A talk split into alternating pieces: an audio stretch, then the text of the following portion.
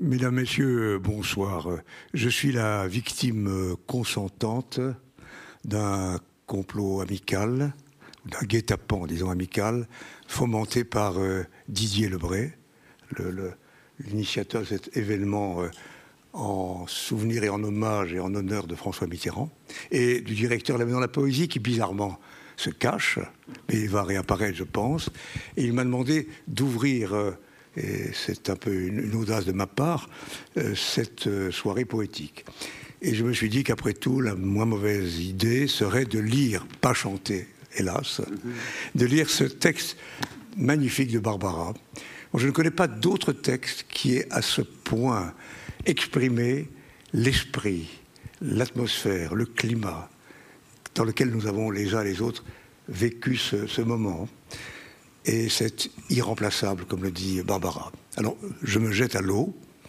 la chanson s'appelle Regarde. Regarde, quelque chose a changé. L'air semble plus léger. C'est indéfinissable. Regarde, sous le ciel déchiré, tout s'est ensoleillé.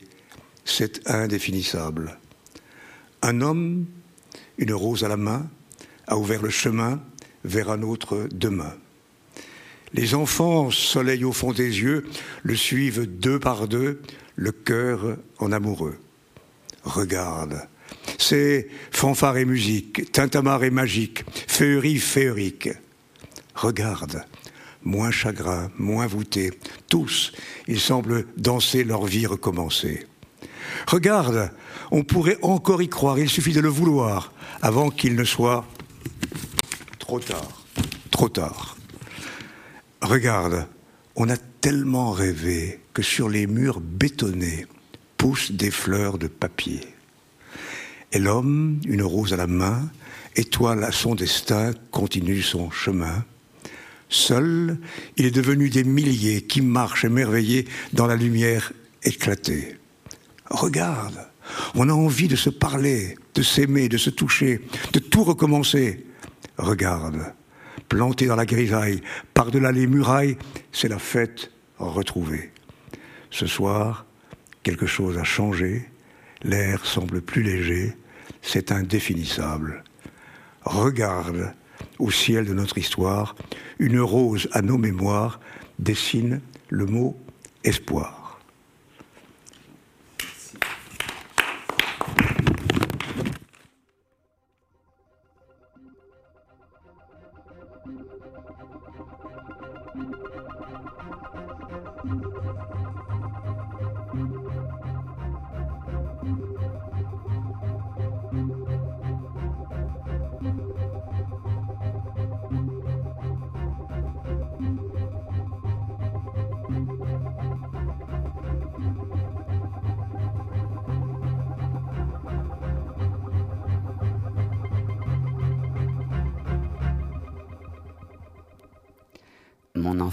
Qui fut heureuse, a illuminé ma vie. Mes parents étaient attentifs et libres. Ils ne pesaient pas sur moi. Ils ne faisaient pas preuve à mon égard d'une autorité aveugle, mais ils m'inculquèrent une discipline de vie. Nous étions une famille nombreuse, huit enfants, plus deux cousins germains, tous élevés ensemble. Je n'étais pas perdu dans une caravane bruyante. Je pouvais, car j'en avais le goût, conquérir mes moments de solitude. Jusqu'à 14 ans, j'ai vécu mes vacances à la campagne, chez mes grands-parents, dans une maison située sur un coteau dominant un vaste paysage à 3 km du premier village. La maison se trouvait à 70 km de Jarnac, juste à la jonction des deux départements de la Charente et de la Dordogne, qui sont séparés par une très jolie petite rivière, la Drône. Là, j'ai accumulé des sensations au contact du vent, de l'air, de l'eau, des chemins, des animaux. Ces expériences m'ont donné une sorte de philosophie.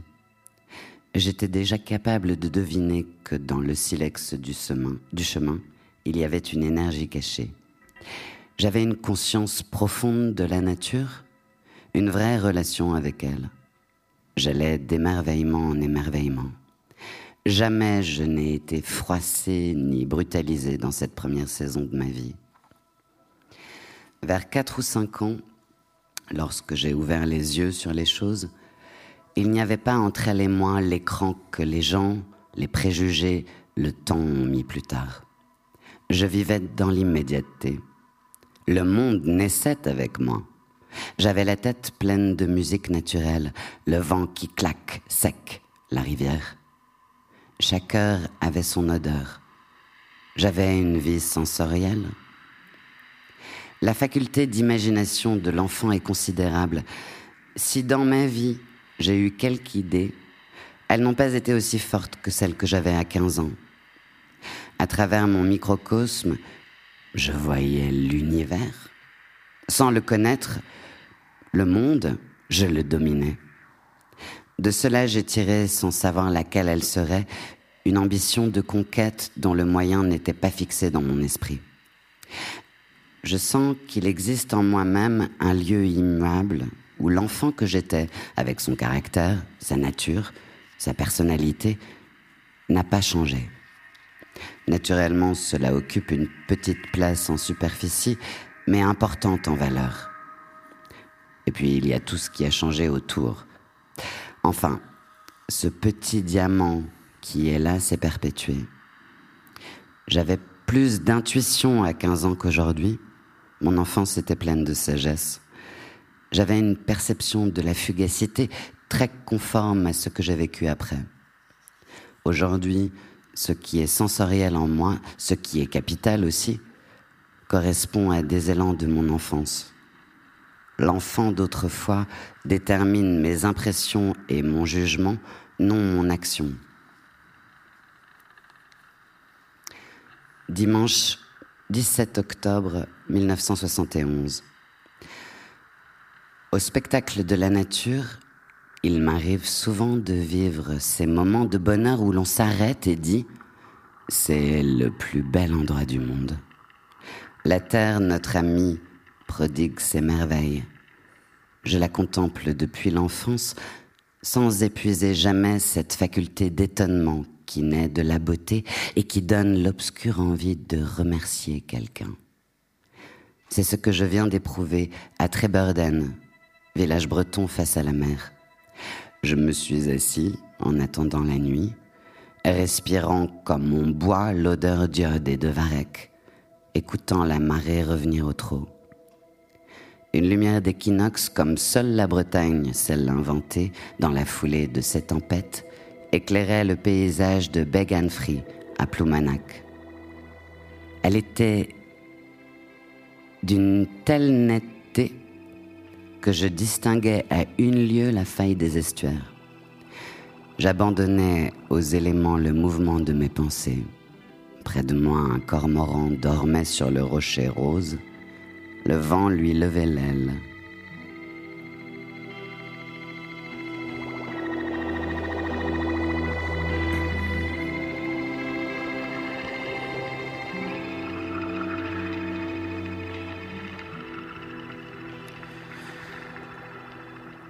Lundi 16 novembre 1971.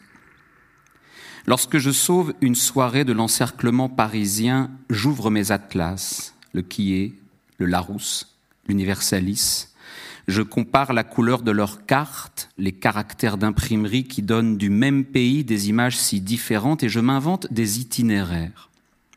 Mes voyages réels ont toujours confirmé les intuitions que j'en avais. J'aime lire son destin dans la carte du monde. Petit jeu, grand jeu, c'est selon. D'une page à l'autre défilent sous mes yeux les candidats à la puissance de demain ou d'après-demain. Brésil, Allemagne, Japon, Iran, Nigeria. Du Canada, que restera-t-il une fois ces richesses dénombrées? À l'Indonésie, il manque un siècle ou deux. L'Argentine trouvera sa route si son peuple la guide. Le Zaïre paiera longtemps la misère coloniale. L'Inde aime trop la mort. Aucun historien n'a fourni l'explication fondamentale, ce qui pousse un peuple à grandir et pourquoi il cesse de croître, ses élans, ses fièvres, ses langueurs. J'aperçois les mobiles du petit nombre ramassé sur lui-même, accroché à son sol, tirant son énergie de la difficulté. Israël, Hollande, Vietnam, Cuba. Mon attirance ne date pas d'hier. La Sibérie exerce sur mon esprit un véritable sortilège. Il est des régions très décoratives, la Méditerranée par exemple, ou les îles de la Sonde.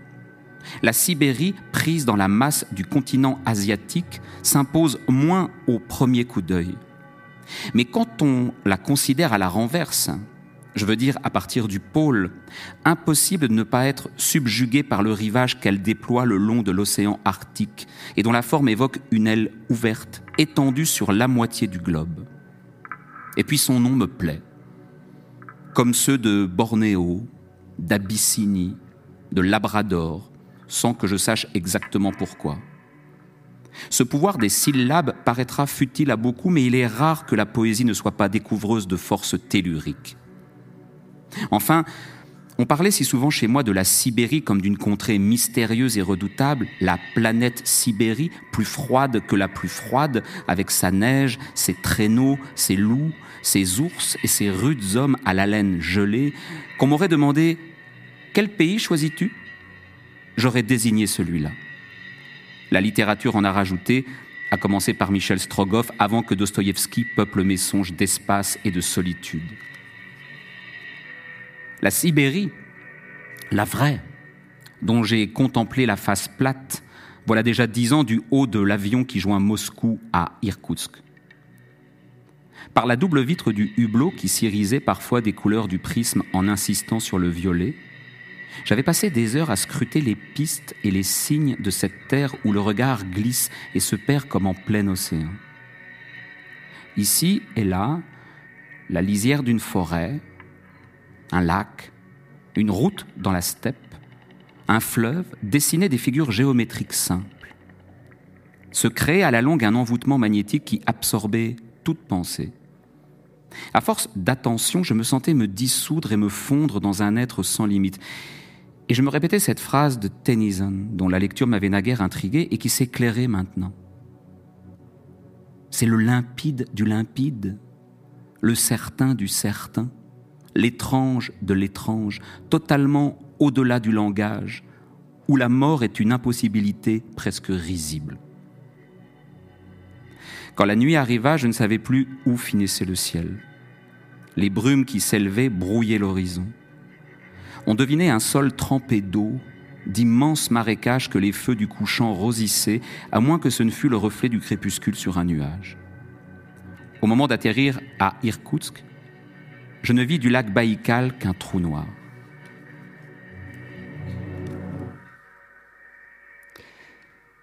Samedi 26 février 1972.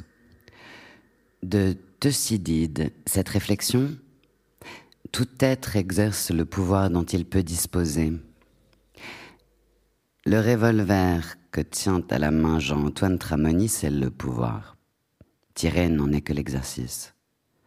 Peu importe que Tramoni obéisse à la colère ou à la peur. Il tire puisqu'il est le pouvoir. Et il tue. Qui est-il?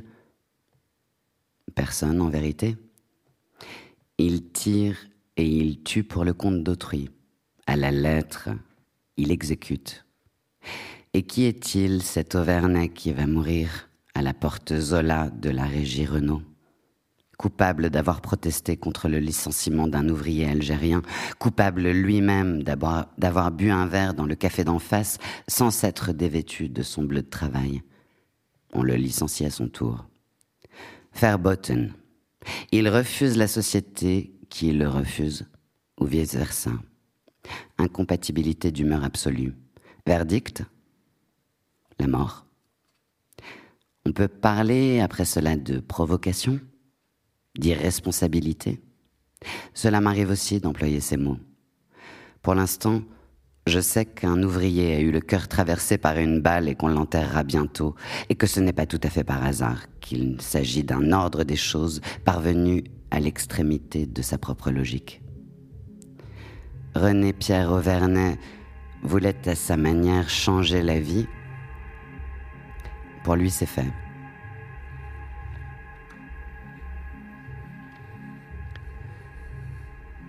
Mardi 5 septembre 1972. Cet été, à l'exception de quelques jours d'orage au milieu du mois d'août, le golfe de Gascogne s'est installé hors du temps. Avant le coucher du soleil, il est une heure miraculeuse où la lumière a la douceur et la couleur du miel. Les oiseaux qui commencent leur migration avec un peu d'avance s'arrêtent dans notre clairière, qui devient pour un moment forêt de vol droit dans le ciel, ramure d'ailes. Perfection insolite qui a quelque chose de tremblant, quelque chose de poignant. D'elle naît le trouble que donne le bonheur, cette injustice. Ce même été en Argentine, 16 prisonniers politiques détenus à la base maritime de Trelou ont été assassinés par leurs gardiens. Au Brésil, une balle dans la nuque de quelques syndicalistes a réglé provisoirement le problème des augmentations de salaire. On y a torturé aussi, à plaisir. La technique des bourreaux n'évolue guère. Baignoire, électrode pour muqueuse, coup de botte dans le bas-ventre, paupières brûlées. Le chat d'Iran n'a plus assez des doigts de ses deux mains pour compter les cadavres de ceux qu'il a fait pendre ou fusiller. Bokassa en Centrafrique coupe une oreille, deux oreilles, un poignet, deux poignets, la gorge. Qui vole un œuf, vole un bœuf. À chacun son barème. Au Tchad, Tombalbaï arrêtait jusqu'ici les membres de l'opposition, il arrête maintenant les membres de son gouvernement. On tire à l'homme au Tibesti. Les prisons s'emplissent, débordent. À Prague, on juge pour cause d'espérance. À Savannah, États-Unis, on lynche un noir. À Moscou, on taxe les juifs. Une seule bombe américaine sur un seul village vietnamien liquide plus de vie que l'odieux attentat des Palestiniens à Munich. La liste n'est pas close des malheurs des hommes sur leur planète rétrécie, mais le pire n'est pas dit. C'était un été sur la Terre.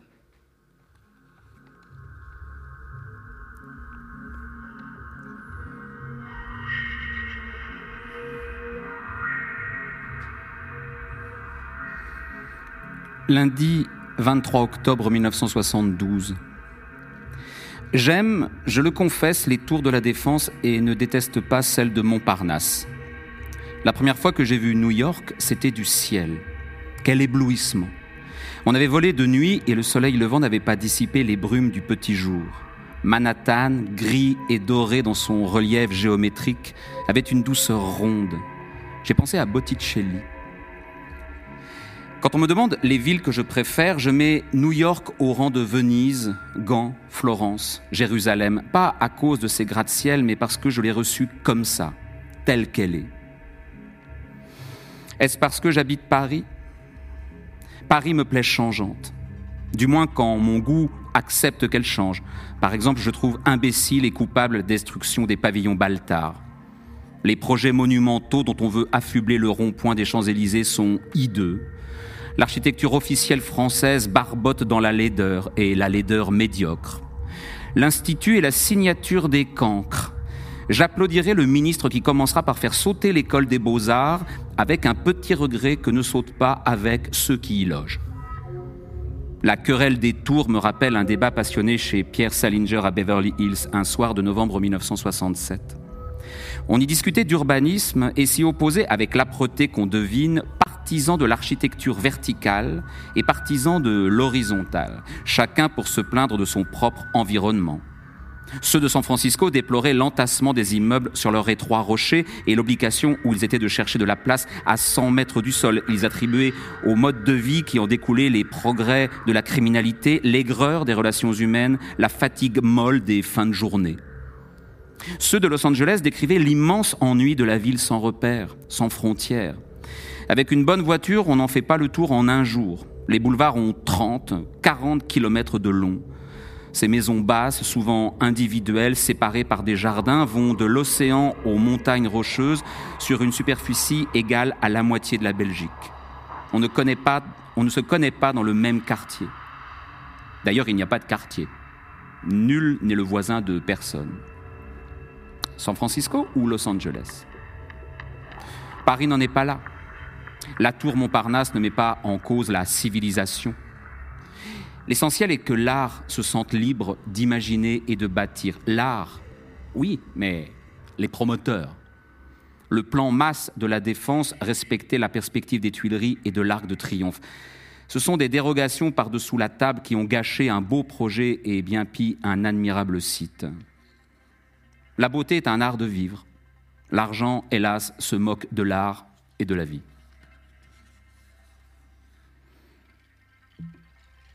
Dimanche 10 juin 1973.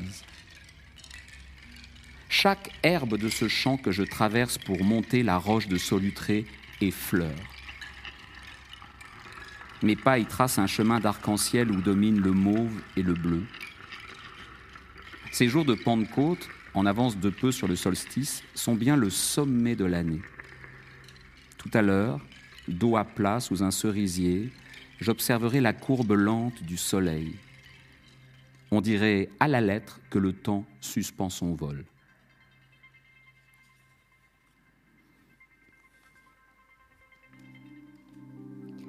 Jeudi 23 août 1973.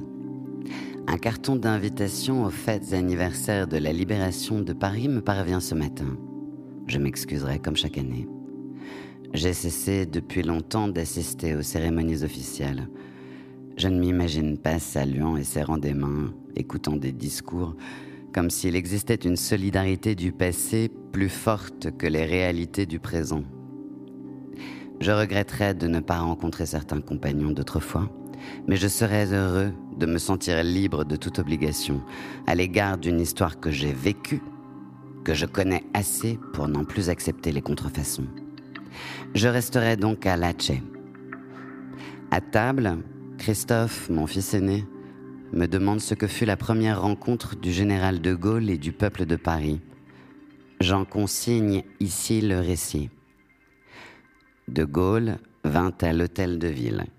Là se plaça un incident dont il s'est expliqué dans ses mémoires de guerre. Comme je me dispose à partir, Georges Bidault s'écrie Mon général, nous vous demandons de proclamer solennellement la République devant le peuple ici rassemblé. Je réponds La République n'a jamais cessé d'être. La France libre, la France combattante, le Comité français de libération nationale l'ont tour à tour incorporé. Vichy fut toujours et demeure nul et non avenu. Moi-même suis le président du gouvernement de la République. Pourquoi irais-je la proclamer?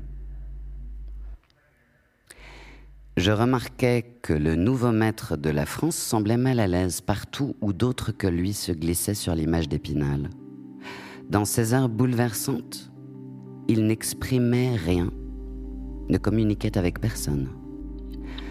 Au centre du cercle fiévreux de ces gens inconnus et bruyants qui l'entouraient et le pressaient, il cherchait à s'isoler, levait la tête au plafond, la remuait de droite à gauche, comme pour s'éventer des propos importants qui montaient jusqu'à lui. Puis, voulant saluer les Parisiens rassemblés sur la place, il escalada l'appui d'une fenêtre. Il n'y a pas de balcon à l'hôtel de ville. Agita les bras, dessina avec eux le V de la victoire, tandis que la foule, peu physionomiste, criait Vive le clair. Bousculé par les officiels qui s'agglutinaient derrière lui, il faillit basculer, se tourna et dit Faites attention, bon Dieu Deux d'entre nous le retard par les jambes, le colonel de Chevigné et moi. Nous profitâmes de l'occasion pour refaire connaissance. Le lendemain eut lieu l'entrée solennelle du général de Gaulle dans ce royaume qui s'offrait à lui comme il ne s'était donné à personne depuis Henri, roi de Navarre. Je participais comme je pus au formidable cortège qui le porta de l'Arc de Triomphe à Notre-Dame. Malgré l'apparente spontanéité du moment, un protocole plus vigilant que jamais sur les prérogatives de l'exécutif avait placé les secrétaires généraux provisoires dont j'étais quelques mètres plus près du tombeau du soldat inconnu que le Conseil d'État, le Conseil national de la résistance, trop loin pour qu'il fût possible d'approcher du petit lot des personnalités de premier choix qui se trouvaient elles-mêmes à distance réglementée du héros de la fête. De Gaulle passa vite, serra quelques mains, la tête à hauteur d'horizon, le regard fixé en dedans. Je n'en vis pas davantage. Happé par le fleuve humain qu'une des plus fortes crues de notre histoire avait sorti de son lit, je disparus dans un remous. Ainsi fus-je effacé de la seule photographie d'événements publics sur laquelle j'eusse aimé figurer.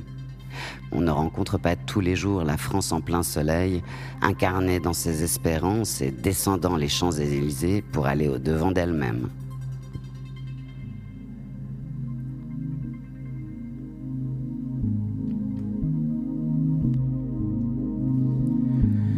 Vendredi 2 novembre 1973. Euh, Benoît Groot et moi, nous jardinons. Avec Paul, son mari, notre ami, elle passe deux jours à Latché en renfort. Confessons-le, mes plantations de l'an dernier m'invitaient à l'humilité. Rien à dire sur les dahlias, Cosmos, Marguerite et Zignas qui n'ont besoin que d'amitié, mais l'asternin est tellement nain qu'il a disparu de ma vue. Le cassis reste stérile, ne parlons pas des capucines dévorées par les pucerons, et le figuier n'a produit qu'une feuille que j'ai ramassée le matin du 15 août. Tandis que les deux jardins de Benoît, le provençal et le breton, alors quel triomphe Pour ma défense, je pourrais incriminer le soleil ou la pluie dont l'alternance tout à fait anarchique a dérangé bien des projets, mais les fleurs de mon voisin, de, l'autre côté de la clairière, sont si belles que je dois renoncer à prétendre que les embruns du golfe de Gascogne n'ont noyé que, mes- que mes plates-bandes. Comme nous sommes scrupuleux, nous avons débarqué dans les Landes en prévision de la Sainte-Catherine. Mieux vaut planter avant l'hiver. Benoît, qui m'est à la fois recours et rival, succès modeste. Mais il faudrait que je fusse aveugle pour ne pas constater au bout d'une matinée que des droits garantis par la Constitution, j'ai perdu celui de planter ce que je veux là où je veux. Cependant, j'obtempère. D'abord, j'ai besoin d'elle. Ensuite, il serait imprudent de poser prématurément le problème du rôle de la femme dans la société moderne. Enfin, elle a toujours raison. L'après-midi, conseil de guerre. À son ordre du jour, la production de mes arbres fruitiers. J'ai récolté cette année un carteron de pommes et de poires pour mémoire de cerises, de pêches, de prunes, de brugnons, point. On tombe d'accord, la difficulté est de localiser l'ennemi. Le cantonnier qui s'intéresse à mes travaux accuse le vent d'ouest, le vent salé. Le pépiniériste prêche la patience et réserve son jugement, dit que mes arbres sont trop jeunes et qu'il faut attendre que les racines atteignent la nappe phréatique. Félix, l'espagnol, penche pour les parasites et recommande l'insecticide. Le voisin, qui est à la fois cultivateur et charpentier, n'a que deux mots à la bouche les bouvreuils. Le maire, qui est en tournée, se joint à nous, il va de son diagnostic et donne tort et raison à chacun. Au terme de son discours, je discerne mieux mon bonheur, ma chance, mon privilège d'avoir obtenu de mes arbres le peu dont je me plaignais. Car s'il arrive qu'un bourgeon échappe au vent, au gel, aux parasites, aux bouvreuils, le maire ajoute et aux engrais, pour euh, miracle fleurir, fou serait celui qui s'en réjouirait avant d'avoir croqué le fruit. Plus prompt que lui seront le merle et les tourneaux. Avez-vous écouté le merle chanter dans le silence qui sépare le départ de la nuit du lever du soleil? Quand le soliste attaque les premières notes, un concerto pour flûte lui répond. Ce sont les merles du canton qui célèbrent la naissance du jour. Ils seront plus discrets au petit matin lorsqu'ils plongeront, ailes filantes, sur les œuvres vives du jardin. Les tourneaux, moins mélomanes, cultivent un don singulier. Comme son lointain parent, le ménate, il imite. On croit entendre, par exemple, l'innocent loriot ou bien le sifflement de la bouilloire sur le feu. Erreur. Les tourneaux s'amusent. Je le reconnais à coup sûr avec son plumage sombre aux reflets pourpres, piqué de blanc en hiver. Coureur de bonnes occasions, nomade amateur de joie sédentaire, il voyage en bande bruyante qui ne laisse rien derrière elle à l'étape. Contre l'avis du conseil de guerre, je n'ai pas le cœur de recourir aux armes à feu ou pis encore à la traîtrise des pièges. Benoît, qui dès qu'on aborde le domaine des idées générales, rallie le camp des pacifistes, m'approuve. Le dilemme n'en est pas moins cruel, les oiseaux ou les fruits? Pour l'éviter, quelqu'un suggère les épouvantails. La journée passe ainsi. Reste à composer le terreau. Benoît procède à de savants mélanges qu'elle apprête comme elle le ferait d'une sauce. Planter est une cérémonie. Benoît dispose et moi j'arrose. Allez vous y reconnaître. L'expérience seule est reine qui apprend à connaître la nature des eaux et le régime des vents. Penché sur une graine, le visage lisse de Benoît a dix mille ans.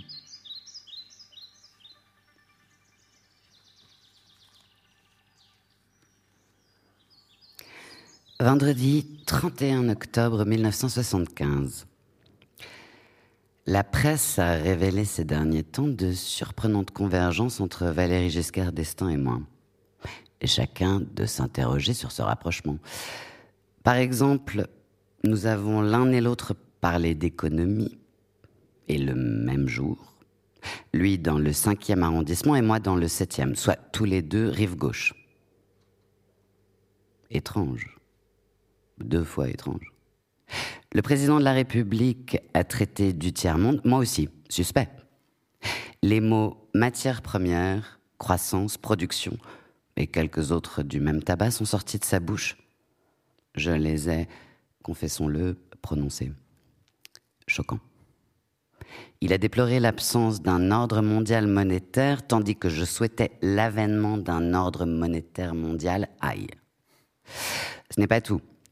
Ce matin, poussant mes volets quand j'ai vu briller le soleil, je me suis surprise à penser Tiens, il fera beau aujourd'hui. Un visiteur ami, auquel je confiais cette impression, me recommanda la prudence. Gardez-vous de le répéter. On murmure assez comme cela.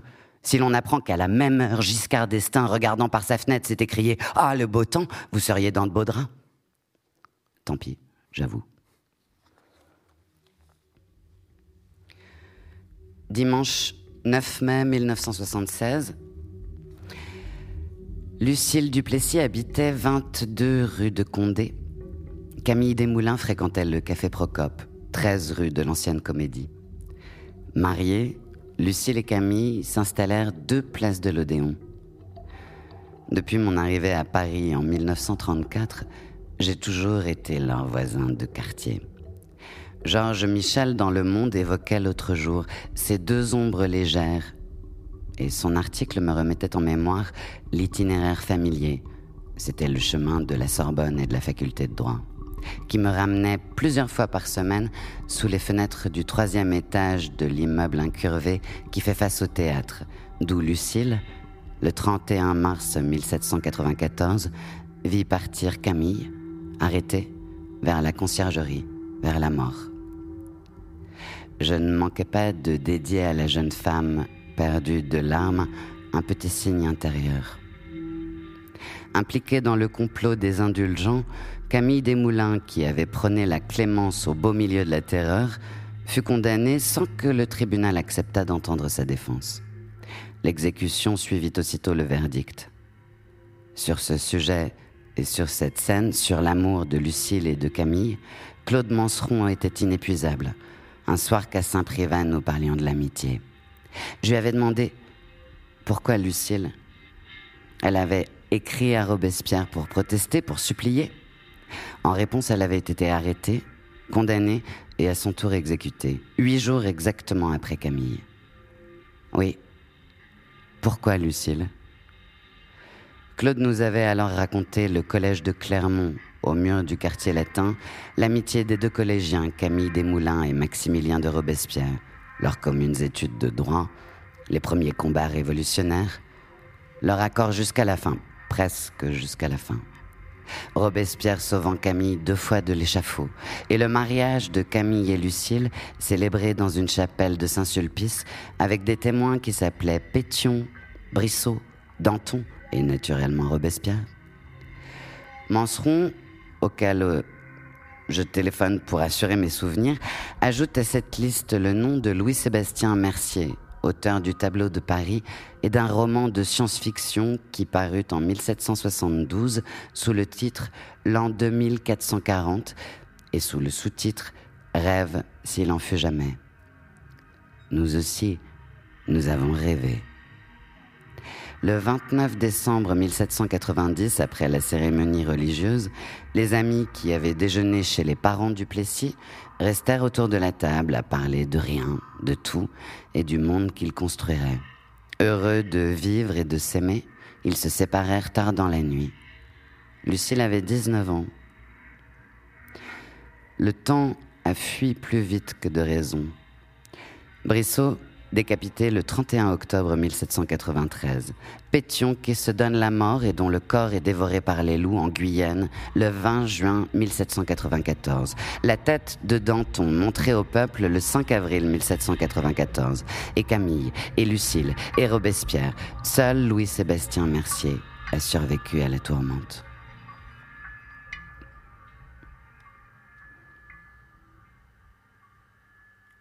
Lundi 20 mai 1976. Samedi, nous avons dîné d'une tranche de jambon et d'un fromage blanc à l'auberge d'Anzy-le-Duc en Brionnais, dont Paul Durafour, maire et député de l'endroit, nous a fait les honneurs. La conversation paisible et lente, douze autour de la table et ce je ne sais quoi qui vous met hors du temps, odeur de toile cirée remontée de l'enfance, timbre de la pendule, calendrier des postes, densité du silence lorsque les voix se taisent et que l'on continue d'écouter en soi-même, nous avait attardé. Nous rejoignions minuit passé les voitures garées à distance du bourg, le long du mur qui clôt le parc des Durafour, et nous marchions le nez en l'air, aspirés par la nuit laiteuse, quand le rossignol a chanté. Je suis et reste de ma province. Mon écriture s'en ressent comme on a un accent. Par exemple, je tire fierté d'appeler les arbres par leur nom. Les arbres, les pierres, les oiseaux. Ma science me suffirait si je savais identifier tout être et toute chose. Las, autant dire que je balbutie. Mais je cherche. Cette exigence perdue, je saurai où j'en suis, inutile de m'avertir. La mort, n'est-ce pas l'ultime confusion? Or, j'hésitais. L'oiseau qui célébrait là-haut l'effacement de la terre devant la montée de l'espace, ce pouvait être la fauvette ou la grive musicienne, ces tendres messagers des sacres du printemps. Depuis des années, je ne me souvenais pas d'avoir entendu un rossignol chanter.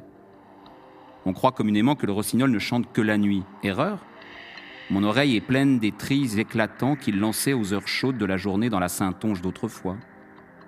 Avait-il disparu en même temps que les haies, victimes du remembrement, ou fui la chimie des engrais qui souillent l'eau jusqu'à la nappe phréatique? Non. Cette plénitude qu'en point l'angoisse des ciels parfaits, cette conscience tragique du bonheur, impossible de s'y tromper. Debout sur le chemin, nous avons écouté le rossignol d'Anzy le Duc. Orgueil, ivresse, pureté. Pas un de nous n'a bougé n'a parlé. Quand il s'est tu, nous sommes restés un long moment à contempler la nuit aussi brillante qu'au mois d'août, sphère éclatée du monde originel. Puis, nous sommes rentrés à Cluny. Le lendemain, dimanche de Pentecôte, s'est déroulé comme le promettait la splendeur de la veille.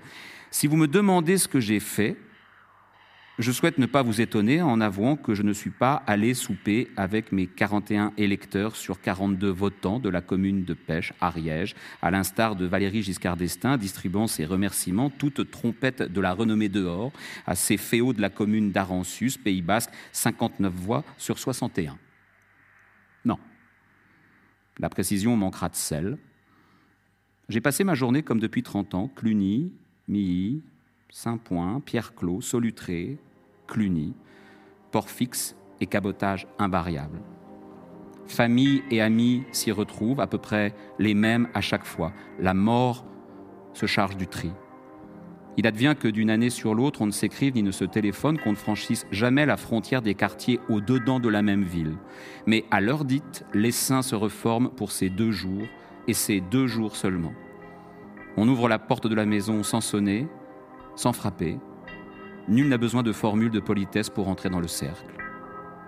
Bonjour.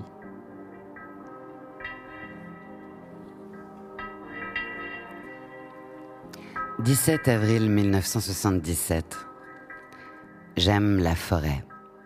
On composerait un poème à tracer sur le papier le nom, simplement le nom, des forêts de Chaours et de la Dombe, de Brocéliande et de la Chasse-Dieu.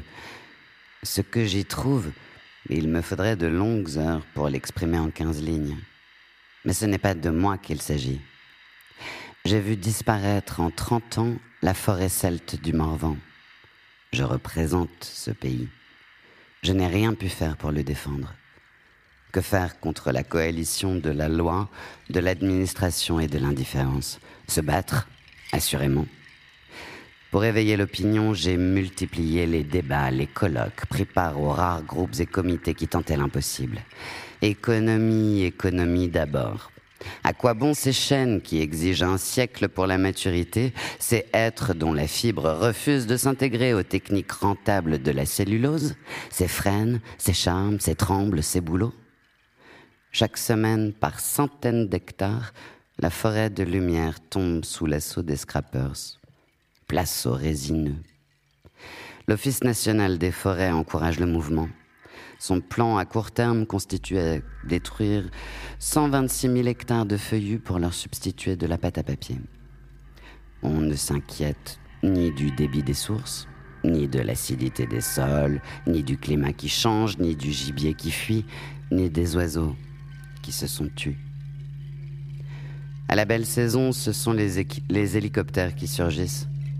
Ils lâchent la chimie sur l'odeur du printemps comme ce personnage d'un fait divers dont le plaisir était de dresser ses chiens à mordre les enfants.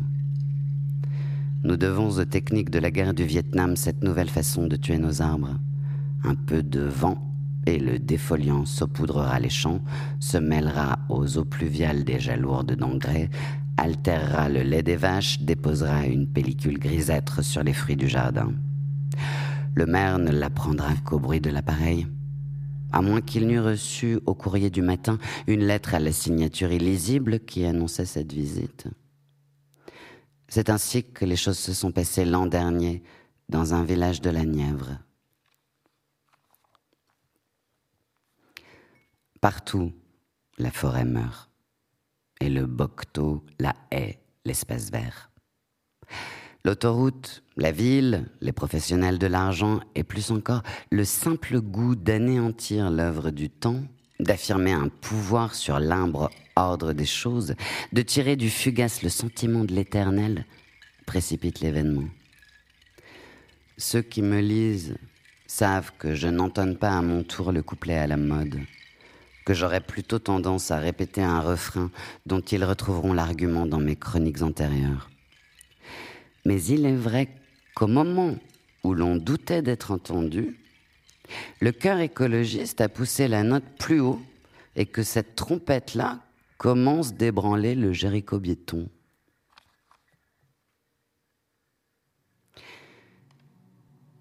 Jeudi 4 août 1977, à Latché, la soirée se prolonge.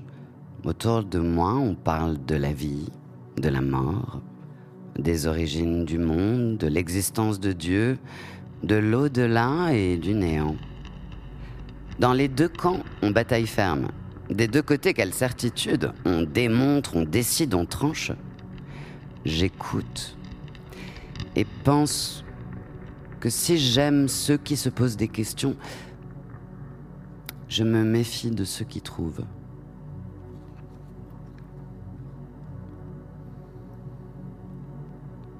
J'écris lorsque je ne suis pas absorbé par ma vie politique. On ne peut écrire sans l'unité de l'esprit que seul rend possible l'unité de temps. Or, le plus souvent, l'action m'empêche de trouver une sérénité intérieure suffisante. L'écriture, la réflexion devant une feuille de papier, une plume à la main, exige du temps. La fatigue, l'accumulation des responsabilités, trop d'énergie dépensée à d'autres choses font qu'il ne m'est pas toujours facile d'en dégager. Il y a un temps pour l'action et un temps pour l'écriture. Il est néanmoins possible de les réunir dans des œuvres de circonstance, allocution, notes adressées à mes collaborateurs, préface à des ouvrages. On ne commence pas à écrire sans savoir de quoi l'on veut parler. Mais la façon dont on en parlera, vers quel sujet inattendu on dérivera, cela reste très mystérieux. Sans doute euh, est-ce lié au mécanisme du cerveau, de l'intelligence, de la sensibilité, de la connaissance? L'exactitude d'expression est, à mon sens, une exigence en littérature.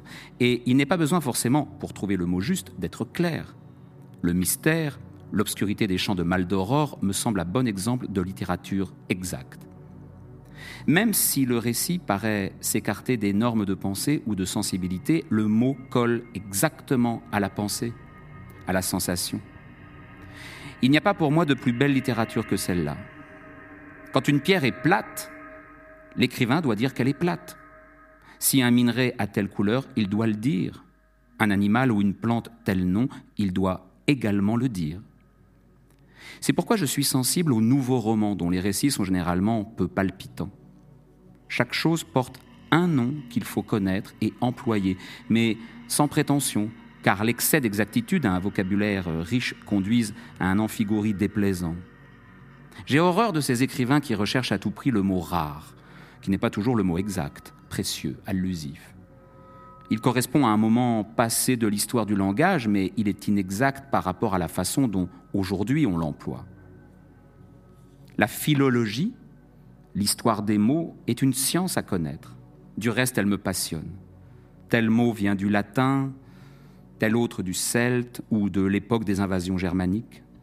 Le sens des mots varie au cours de son histoire. Je trouve amusant même si cela n'est pas de la littérature, de reconstituer un dialogue ou une description typique du XVIe siècle en n'employant que des mots que les gens comprennent aujourd'hui.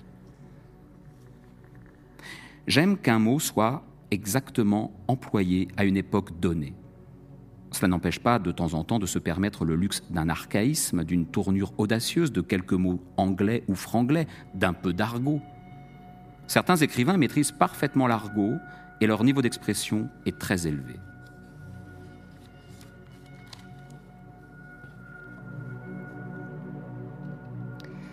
Marguerite Duras.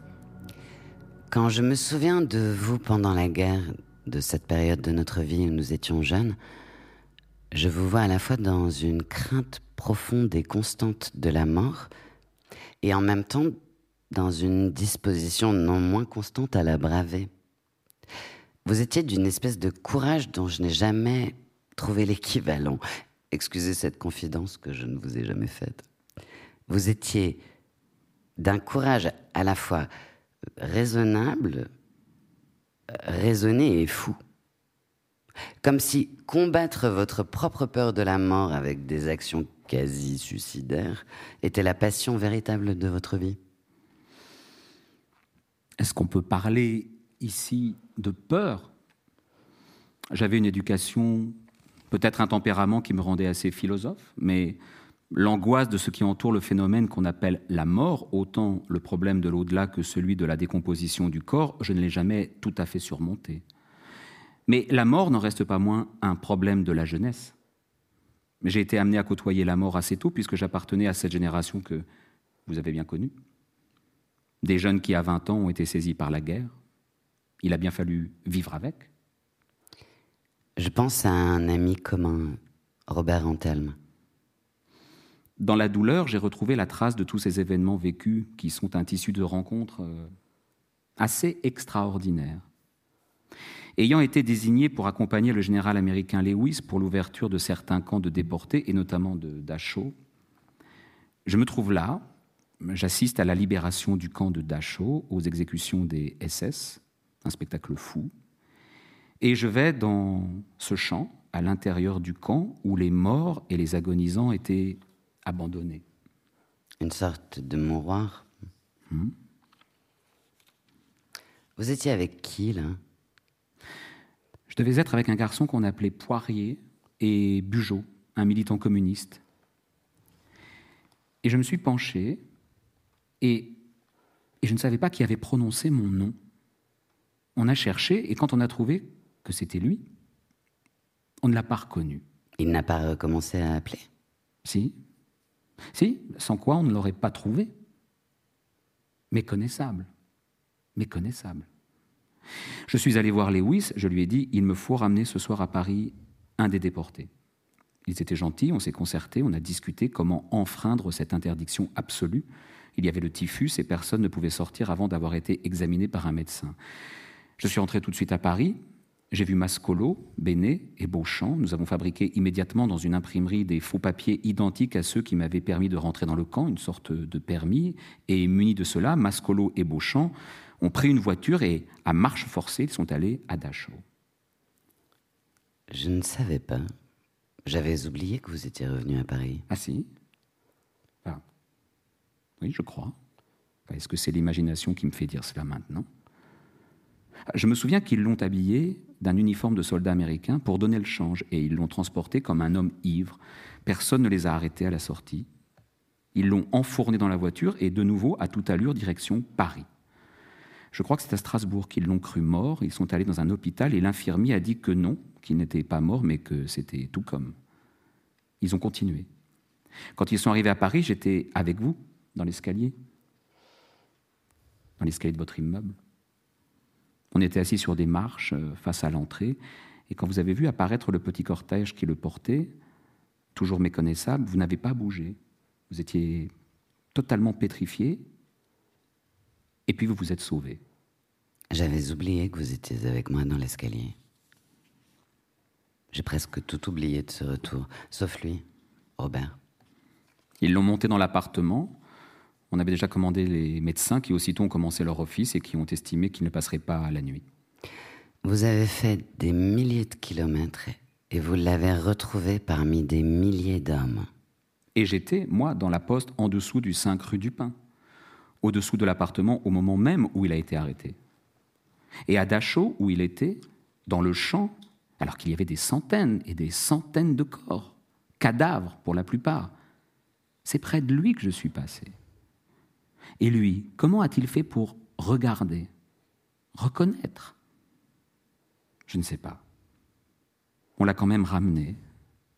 Bon, les coïncidences, on connaît ça, mais là, dans le genre, c'est, quand même un record. Vous ne croyez pas? Si. C'est comme s'il y avait toujours eu un génie au-dessus de sa destinée à lui. Parce que c'est lui, Robert, le fil conducteur, c'est lui qui nous mène là où il veut. Je voudrais retrouver l'épisode de la poste de la rue du Pin. Vous y êtes allé pour téléphoner à Marie-Louise, la sœur de Robert, comme vous le faisiez toujours avant de rentrer. Une voix féminine vous a répondu Vous faites erreur, monsieur. Vous avez recommencé à faire le numéro de téléphone de Marie-Louise. La voix a crié N'insistez pas, monsieur, puisqu'on vous dit que c'est une erreur. Alors vous en avez été sûr? La Gestapo était dans l'appartement. Et vous avez encore pris le temps de me téléphoner. Vous m'avez dit qu'il y avait le feu là où vous étiez, qu'il se propageait très vite et qu'il fallait que je parte dans les dix minutes.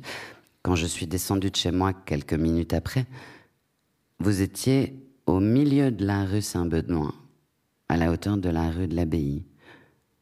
Je vous ai regardé et je suis parti par la rue de l'université. C'est seulement aujourd'hui que je comprends que vous m'indiquiez où il fallait éviter d'aller et où il fallait aller. Vous barriez la direction de la rue Saint-Benoît. C'est aujourd'hui que je lis clairement ce que signifiait votre corps arrêté au milieu de la rue. Quarante ans après. J'ai obéi sans en avoir conscience.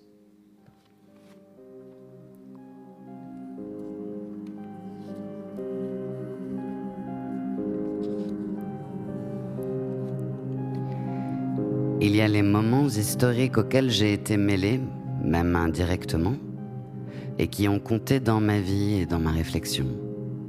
Cela, pour les dénombrer, il suffit de faire le compte de tous les événements importants entre 1936 et aujourd'hui. La libération, ouais, c'est l'un des moments privilégiés de ma vie. Mais il y en eut d'autres pendant la guerre et la résistance, comme le jour de mon évasion réussie.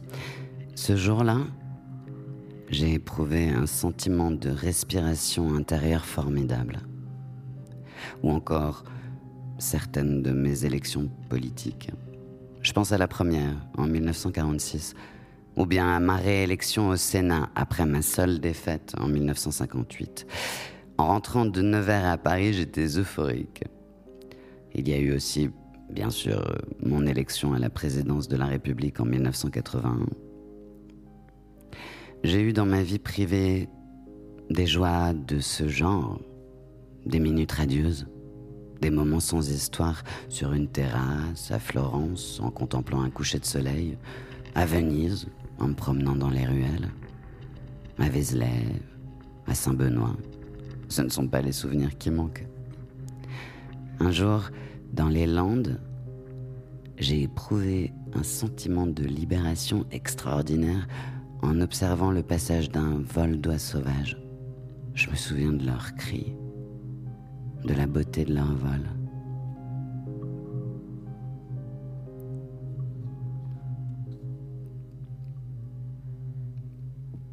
À Anne Pinjot, Belle-Île, le 22 septembre 1995. Ce sera ma dernière lettre de Belle-Île puisque je pars demain matin pour Paris. Les conditions en sont encore incertaines car il y a une forte brume et le petit avion monomoteur n'est pas sûr de pouvoir décoller à l'heure dite. Je ne sais donc quand j'arriverai. En tout cas, je serai à Paris avant l'heure du dîner et mon plus cher désir est de partager ma soirée avec toi. On pourrait aller au restaurant, ce qui t'éviterait toute cuisine, sinon on resterait à Le Play et j'espère que j'aurai obtenu d'ici là une copie de La Rivière Espérance. Tu vois que je raisonne comme si tu avais envie de me retrouver. Moi, j'aimerais tant. J'ai encore eu Mazarine au téléphone qui s'escrimait à la machine. Quelle bonne idée. Elle a été charmante comme elle sait l'être. Quel cadeau tu m'as fait. Ici, je suis un peu en veilleuse, le bras un peu souffrant et les forces qui se baladent je ne sais où mais qui ont délaissé mon corps. On verra bien. L'air est bon, peut-être réparateur. J'ai devant moi la mer qui se confond avec les rochers. Pas de vent, rien ne bouge. Ça me rend bizarre de ne pas te téléphoner. J'aime ta voix même quand elle se fait sévère. Tu as dû beaucoup travailler. Comment te retrouverai-je J'avance tout doucement dans mes corrections, 150 pages. Manque les idées générales, il faut que je les insère dans le récit trop factuel et linéaire. Dans les pensées, j'ai noté celle-là. Les hommes n'ayant pu guérir la mort, la misère, l'ignorance, ils se sont avisés pour se rendre heureux de n'y point penser. Ou quelle chimère est-ce donc que l'homme? Quelle nouveauté, quel monstre, quel chaos, quel sujet de contradiction, quel prodige? Juge de toutes choses, imbécile, ver de terre, dépositaire du vrai, cloaque d'incertitude et d'erreur, gloire et rebut de l'univers, qui démêlera cet embrouillement? Oui, tout est embrouillement. Je vois dans ma vie une clarté. Hors de toi, tout s'obscurcit. Et voilà que je ne sais plus quoi faire de moi, mon temps fini, une vraie conjuration. Mais je sortirai de ce bizarre état ridicule et pittoresque. C'est déjà si difficile de connaître l'usage qu'on doit faire de sa vie. Le reste est plus simple, puisqu'il suffit de décider. Mon bonheur est de penser à toi et de t'aimer. Tu m'as toujours apporté plus. Tu as été ma chance de vie. Comment, comment ne pas t'aimer davantage? François.